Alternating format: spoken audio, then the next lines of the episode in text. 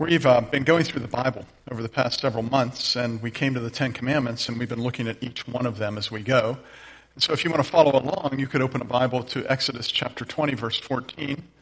In your uh, cell phone, there is available to you a YouVersion Bible app, and the notes uh, and also the scripture references are all going to be there, and you can use those if you would like to uh, use those.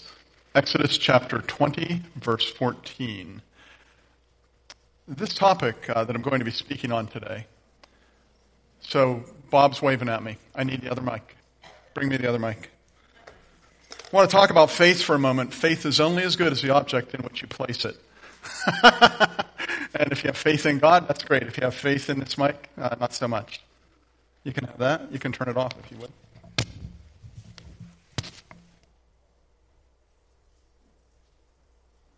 How the batteries on this? Are they okay? All right. So, Exodus chapter 20, verse 14 is where we're going to be. There's a Bible app event for this message. This message is about a sensitive topic. And uh, hmm, it might kind of hit home in places you don't expect that it would hit home. It can be a sensitive topic because sometimes it's sensitive to people who have found themselves burned by adultery in their marriage, their spouse, Spare batteries. Oh man, I am just ready for anything. Their spouse was unfaithful to them. I would guess we have people here right now who have dealt with that. And that can be a very hurtful thing. All of us remember what it was like to be in junior high and to have that person we thought, yeah, and it lasted for all of a week and that just broke our hearts with that kind of breakup. It's significant even if it's just a high school crush. But when it is a spouse, when it is someone who has pledged their life to you for better or for worse, for richer or poorer, and pledged their trust to you, it's much harder. And so I would say to those of you who are here that if you find yourself in that position, I understand how sensitive this might be. In fact, if that is you, if you are someone whose spouse was unfaithful to you, I have words that I want to say to you very clearly. Never let the sinful behavior of another person define you. Let God define you. If you're a man, as a man. If you're a woman, let him define you as a woman. Let him define you as a human being and look to his faithfulness. There are other people who find this to be a sensitive issue because they've committed adultery they have been adulterous.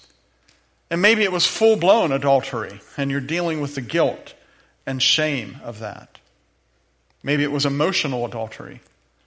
Some people may feel like, well, that's no big deal. It was just emotional adultery. But you know that you made a connection that was over the line. And you're dealing with the guilt and the shame of that. Or maybe it just wasn't acted out. It was what we might think of as an affair of the mind. And strangely, you feel a sense of guilt and shame. And Jesus' words when he says, But I tell you the truth, anyone who looks at a woman lustfully has already committed adultery in their heart. You're like, Yeah, I get that. Let me say these words to you. Never let your past define you. Run to the God who is always able to forgive. Let hope define you and lean hard into the power of the Spirit of God, who, if you belong to Jesus, inhabits your very person. Leave your past failings at the cross of Christ and walk in a forgiveness and newness of life that you've received from Christ. So, yeah, this is a sensitive topic. Maybe that's why uh, we had all the little glitches this morning because it's hard to focus your mind after all that. It's hard to focus my mind. And maybe the enemy doesn't want you to deal with this. My hope is that as we deal with this important topic, you will be glad we had this time together, that you will feel like this was helpful to you personally. Adultery. It's one of the Ten Commandments. It's right here in number seven. It says, You shall not commit adultery in verse 14 of chapter 20 of Exodus. That's it. Small passage. Big deal. It is a big deal. adultery. What, what does that really mean? And you can think of it in some very specific terms. You can think of the concept of adultery as a man having physical intimacy with a woman who is another man's wife. And that would be a very specific understanding of it.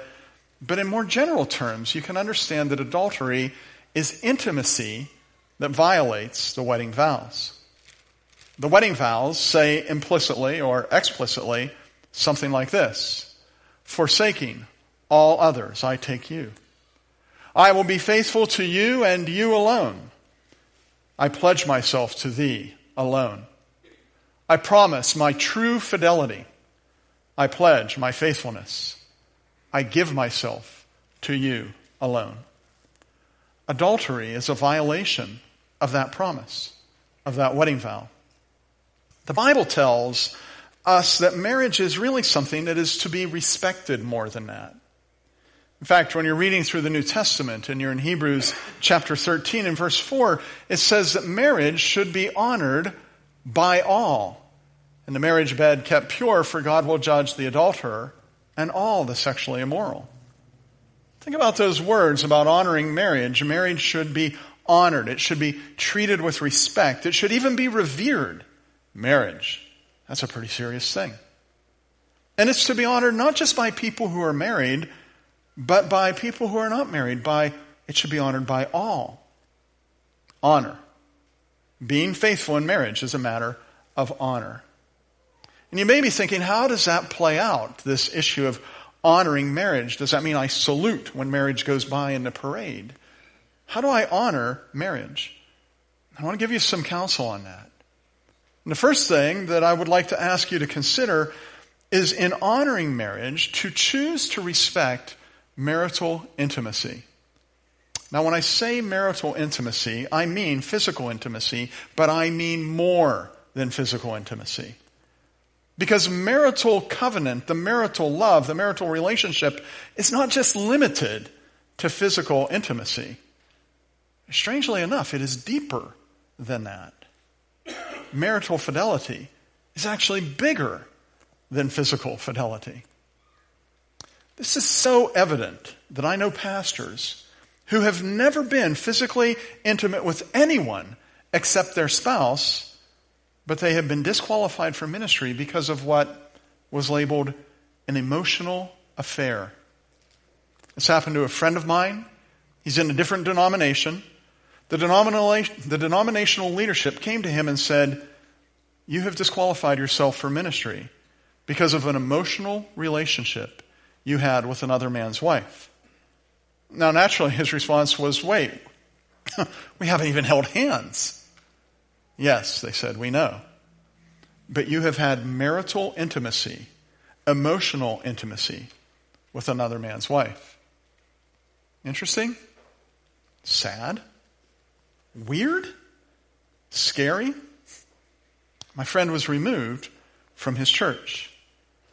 Now, you may disagree with that denomination's decision. I honestly don't know what to think of it. But I do believe this that adultery is not always a physical issue. Because of that, I want to choose personally to respect marital intimacy, all kinds of marital intimacy, and not enter into that with another man's wife, so to speak. In order to be faithful, I choose to respect marital intimacy, and I choose to respect the marital promise, the vows, I respect the vows that I made in my wedding ceremony, and I respect the vows that you made in your wedding ceremony. I will not, I will not violate yours, and you will not violate mine. That's respecting the marital promise. Technically, marriage vows can be really short. This is kind of comical. I heard of a, a wedding where the marriage vows were incredibly short. I've shared this in other contexts. I shared in premarital counseling that the, the gentleman, the groom, didn't want to be on the platform. And he said, Short and sweet, Pastor, short and sweet. And so he got up, and the pastor looked at the groom and he said, Take her. And he looked at the bride and he said, Take him. And then he looked at the two of them and he said, Took. And that was the end of the wedding. I don't do that uh, in, in wedding ceremonies. When I conduct a ceremony, there's some redundancy there. And it's there for a purpose. There are actually three times when I have the couple speak their promise. When they arrive. Usually, when they arrive, the bride is standing down there. Her, uh, maybe her father, grandfather, another person has brought her to that point. The groom is standing here, and I'm standing over there. And while they're still apart, I ask each of them, I say to the man, Do you take this woman here present to be your wedded wife? Is it in your intention to do so? And then I say to the woman, Do you intend to take this man here present to be your wedded husband? And in each case, I require that they say, I do. And when they stand on the platform facing one another, staring vacantly into one another's eyes, as they're standing there, either reciting their wedding vows or replying to vows, they deal with words like these Forsaking all others, I take you to be mine until death do us part. That's twice. And now it's time to exchange the rings. And when they exchange the rings, there's a third acclamation of their vows. With this ring, I thee wed, and I do promise to keep myself to thee and thee alone. And when all is said and done at the end of the wedding ceremony, one of my favorite lines is this What God has joined together, let no one put asunder. Let no one separate. It's redundant. But the redundancy is intentional because I want them to know, and I want those looking on to know, they have made a promise. They have made a covenant. A covenant and a promise that it would be wrong to break. And knowing, uh, keeping this commandment means honoring those vows. Keeping this commandment, honoring marriage, means choosing to honor the purpose of marriage, the marital purpose. Because marriage has a purpose that's important. Number one, it includes lifelong companionship. It is good for the man not to be alone. God said that. But marriage is bigger than that. Marriage includes procreation. Be fruitful and multiply. But marriage is bigger than that.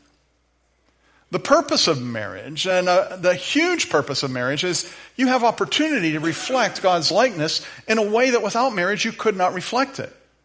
That's why the creation account says, Let us make mankind in our image. Do you catch the plural there? It's us, God says, make mankind in our image. This is a triune God speaking. The Father, the Son, the Holy Spirit having a converse, conversation. And by the way, they love one another. Part of that image is that love. We know they love one another because at one point in the Gospel of John, Jesus says, I love the Father, and the Father loves me. I'm so thankful for that glimpse into the pure and holy and personal and faithful love in the triune God. So in creation, when God made humankind in their image, if I can say that, He intended that Adam and Eve reflect that love, that purity, that commitment, that faithfulness that we find in the Godhead. The love that exists between a husband and wife has the honor of imaging the triune God. It is part of the purpose for marriage. Additionally, marriage reflects the relationship that Jesus has with his church. Husbands, love your wives as Christ loved the church and gave himself for her, Ephesians 5:25 says. It's that children's song. I am the church, you are the church, we are the church together. What, we got no Methodists here? Yeah. The church is not a building. The church is not a steeple. The church is not a resting place. The church is the people. It's you and me. And so, when scripture says, husband, love your wives as Christ loved the church, he's not talking about an organization or a corporation or a building. He is talking about human beings whom he has redeemed from death. And the loving relationship that Jesus has with them is something that's reflected in marriage. We want to honor that marital purpose. That our marriages would demonstrate the love that Jesus has with the church and the love that the church has for Jesus. And there is great benefit to this. There's great blessing in this. If you want to follow along in your Bible, go to Proverbs 5. We're going to be looking uh, at Proverbs 5 and Proverbs 7, just a few verses there. And chances are I'll have these verses on the screen. The verses we're going to look at are going to present this in male language, from a male perspective, applied to a male situation. And here's why. These words are Solomon's words to his son. It's a dad writing to his son. The Bible tells us that King Solomon was the wisest man who ever lived, and he's writing a note. Hey, buddy, pay attention. This is important stuff for a little boy to know as he grows into a man. And as God would have it, we are actually privileged to kind of look over Solomon's shoulder as he writes. And so uh, we don't know what he said to his daughters. That, we don't have that. But we have this, what he said to his son. And so it's pretty male focused. And we find these words in Scripture and we see these are actually being from God to us. So uh, the words here, to some modern minds, may seem sexist, but they're not. Because remember, we're just reading someone else's mail. We're reading this letter sent to a son, these words sent to a son. We're peering at wisdom that really transcends gender because wisdom is wisdom. And it applies to men and women alike. And one of the first things I want you to see as far as these benefits, these blessings of honoring marriage, is that honoring marriage brings satisfaction. It actually prevents that ungodly hunger found in lust. And lust has no end. That hunger grows and goes and grows and goes until the grave if you do not have it in check. And it never, ever satisfies. Never satisfies. That's why you keep going back. It is emptiness. And it brings emptiness. Proverbs chapter 5, verse 1 Solomon says to his son, My son, Pay attention to my wisdom and turn your ear to my words of insight that you might maintain discretion and that your lips may preserve knowledge for the lips of an adulterous woman drip honey and her speech is smoother than oil. Okay, now let me restate this. I feel sure if we were reading Solomon's mail to his daughters, the counsel, the wisdom given, would be different, but it would be similarly applicable. So look at verse 3 again there. It says, for the lips of an adulterous woman drip honey, and her speech is smoother than oil. Do you hear in there the tone of seductiveness? The hint of seductiveness. It's like Sade singing, Smooth Operator. I think I sound like her. Smooth Operator. I do. I, I think I sound like her. It's spelled out more clearly in chapter 7, verse 21, where it says, With persuasive words she led him astray. She seduced him with her smooth talk. Seductiveness. In 1980 or so, I came home from the university on a Friday evening, and there in the driveway, my dad had purchased a 1977 Dodge Charger Daytona. Oh, yeah. Now, the Dodge Charger at that point in time, up until that point in time, had been an epic muscle car. It had been awesome. Particularly from 68 to 70. My brother actually had a 69 Dodge Charger, and I'll tell you what, if you don't think that's beautiful, you have no eye for beauty. The car was absolutely fantastic, and I can't imagine Bo, what's that car worth sitting on the screen there? Yeah, Bo doesn't have enough fingers to show me. Yeah. It was beautiful, that 69 Charger. Great car. But by the late 70s, the Charger line actually had one foot in the grave. And Dad's Charger was basically a Chrysler Cordoba with a nice paint job. That's what it came down to. And driving it proved it. It was not all that. You punch it and it would go uh, uh, like that, that hesitation, you know?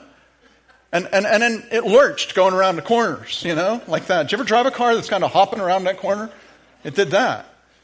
And, and, and then you, you couldn't even squeal the tires, not that I tried. But the only way to squeal the tires was to cut, cut it sharp to the left or right and then, you know, hit it hard and, and that would let that one tire come up a little bit and you could get some, yeah, you could do that. And what dad would tell you, and what I would tell you as well, is that we had been seduced. We had been seduced by the name Dodge Charger Daytona. Scammed, seduced, and absolutely not satisfied. That was Friday. Monday, my dad drove back to the dealership and traded it on a different car. because he was completely dissatisfied. What do we call that? Buyer's remorse, right? You call that buyer's remorse. When you have been seduced, scammed by adultery, you have a different kind of remorse. Adultery may seem like a good deal. That man may seem like the person you want because he's so understanding and he's such a good communicator and he takes time with you. Or that woman may seem like exactly what you want because have you seen her? She is all that. But that seduction will drain you. It will leave you empty because adultery is a scam. It is a lie. Look again at Proverbs 5, verse 4. But in the end, she is bitter as gall, sharp as a double edged sword. Her feet go down to death, her steps lead straight to the grave. Hmm. I don't want that. I want a real thing. And we honor marriage because we know the emptiness and dissatisfaction that comes with adultery. It, it leaves us empty. But marriage, being devoted to that one person, that brings a sense of satisfaction that is difficult to understand, let alone explain. This morning I get up at 6:30. I set my alarm on my phone for 6:29 because it just buzzes and that doesn't wake the person next to me up. But I have the radio as a backup because I'm kind of a pants and suspenders, I mean a belt and suspenders kind of guy, right? I need both those things.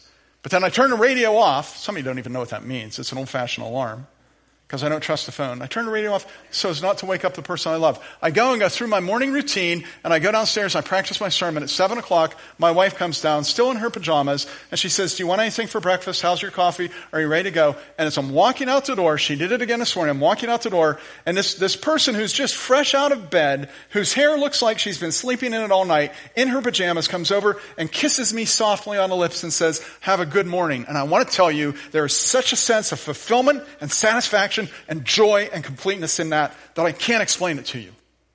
I cannot explain it to you. It is a beautiful thing.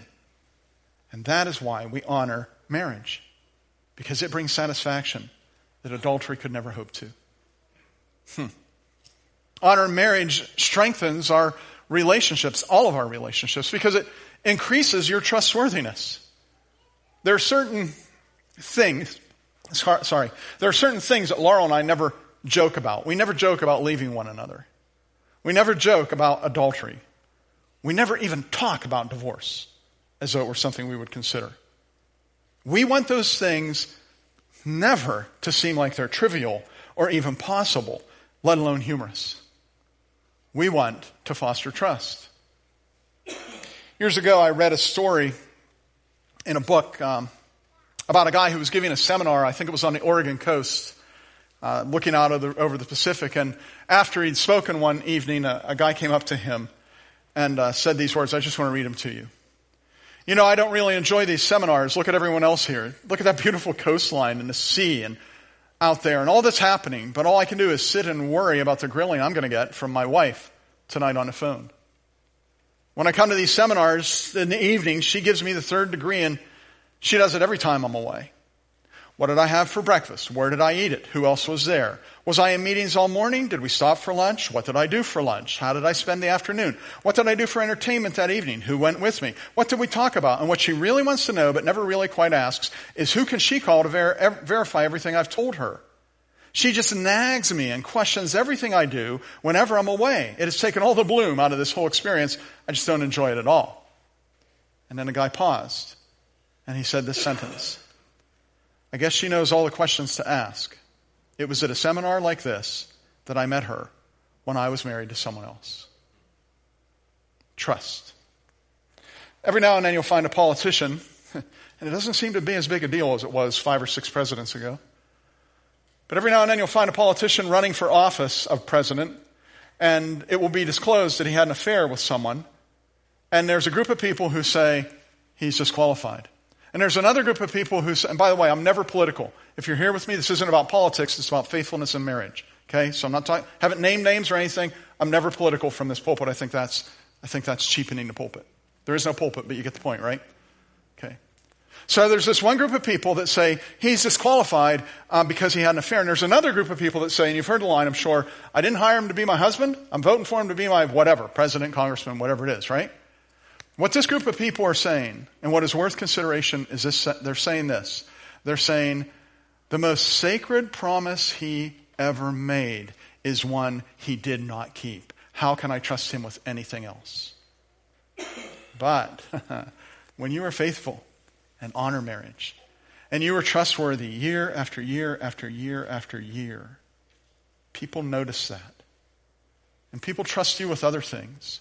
And you have ministry opportunity, and I think all of us who are believers want ministry opportunity to speak truth into people's lives and to help them along the path they're walking and to speak with a sense of credi- credi- credibility.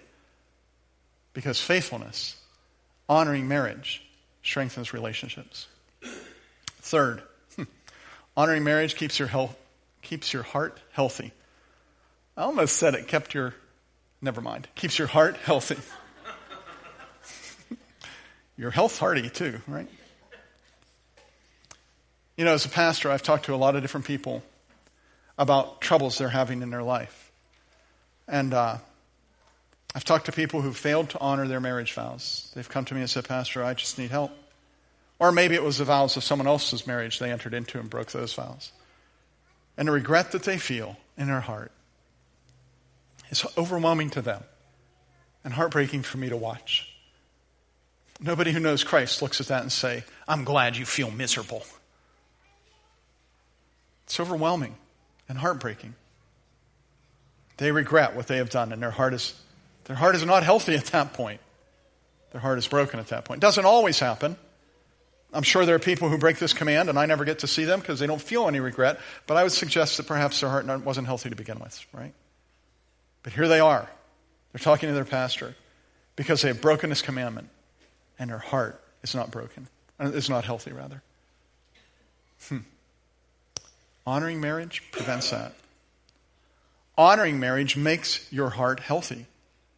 You feel good about your relationship with your spouse. You feel better about your family. You feel good about yourself. You feel good about your spouse personally.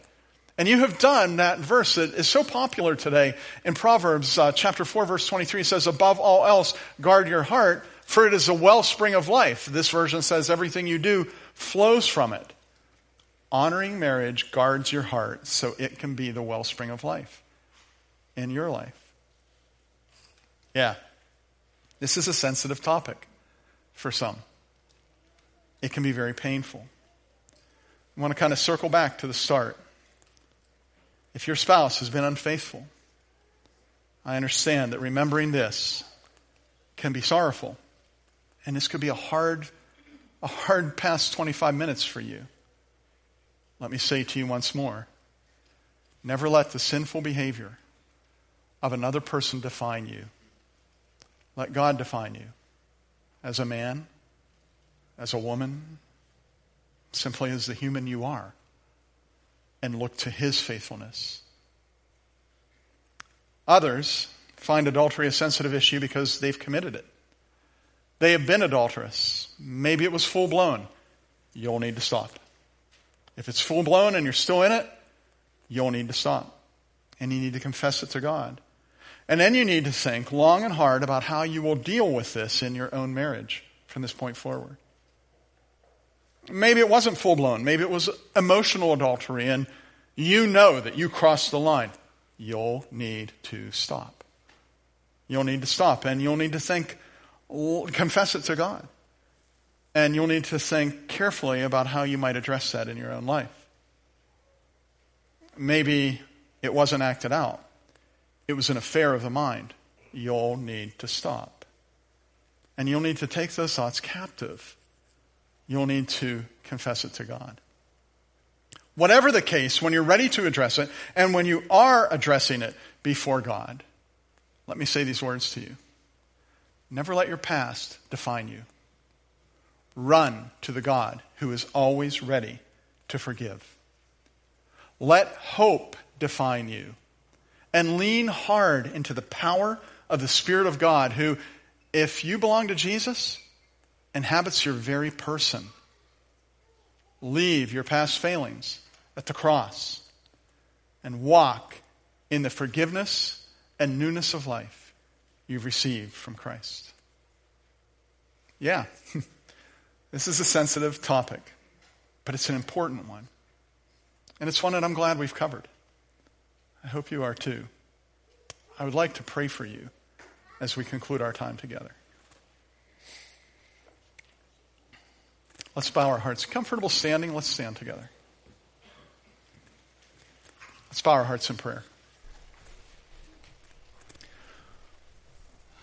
Lord Jesus, as we're bowed before you, we recognize uh, that without your grace, we would all be in trouble. Because it is you, Jesus, who says with great clarity that even when we look on someone with lust in our heart, we're guilty of adultery. And so we get that. I think specifically right now of, of people who might be here that their spouse committed adultery. And maybe they put on this tough veneer like, well, that doesn't hurt me, but they know deep down inside it was hurtful. I would pray for your healing action in their lives. And that they would never let the sinful behavior of another person define them, but they would let you define them as a man, or if they're a woman, as a woman, simply as a person, that they would look to you and your faithfulness in their life. And I think of those who maybe have crossed the line in a very literal way, or maybe just in, in, in a relational way, or maybe just in their hearts, and they understand your words, Jesus, when you say, when you speak in the Sermon on the Mount. I pray that they would turn their hearts toward you and away from darkness, and that they would repent and then not let that past define them. And that they would always run to you because you were always ready to forgive. And that hope would define who they are as they lean on you and the power of your Spirit, God. And that they would know that because they belong to you, Jesus, you inhabit them through the Holy Spirit. That they would leave their past failings at the cross and they would walk with Christ in forgiveness and newness of life they have received from you, God. I thank you for your gracious forgiveness. I pray for all of us that we would honor marriage we would honor our own marriage by investing in it, investing in the person we're married to, and that we would honor the marriages of others by respecting them and a promise they made and standing clear of interference with that. I pray that through this we would find great blessing. The blessing that comes with following you, with knowing you, with obeying you. In Christ's name I pray. Amen.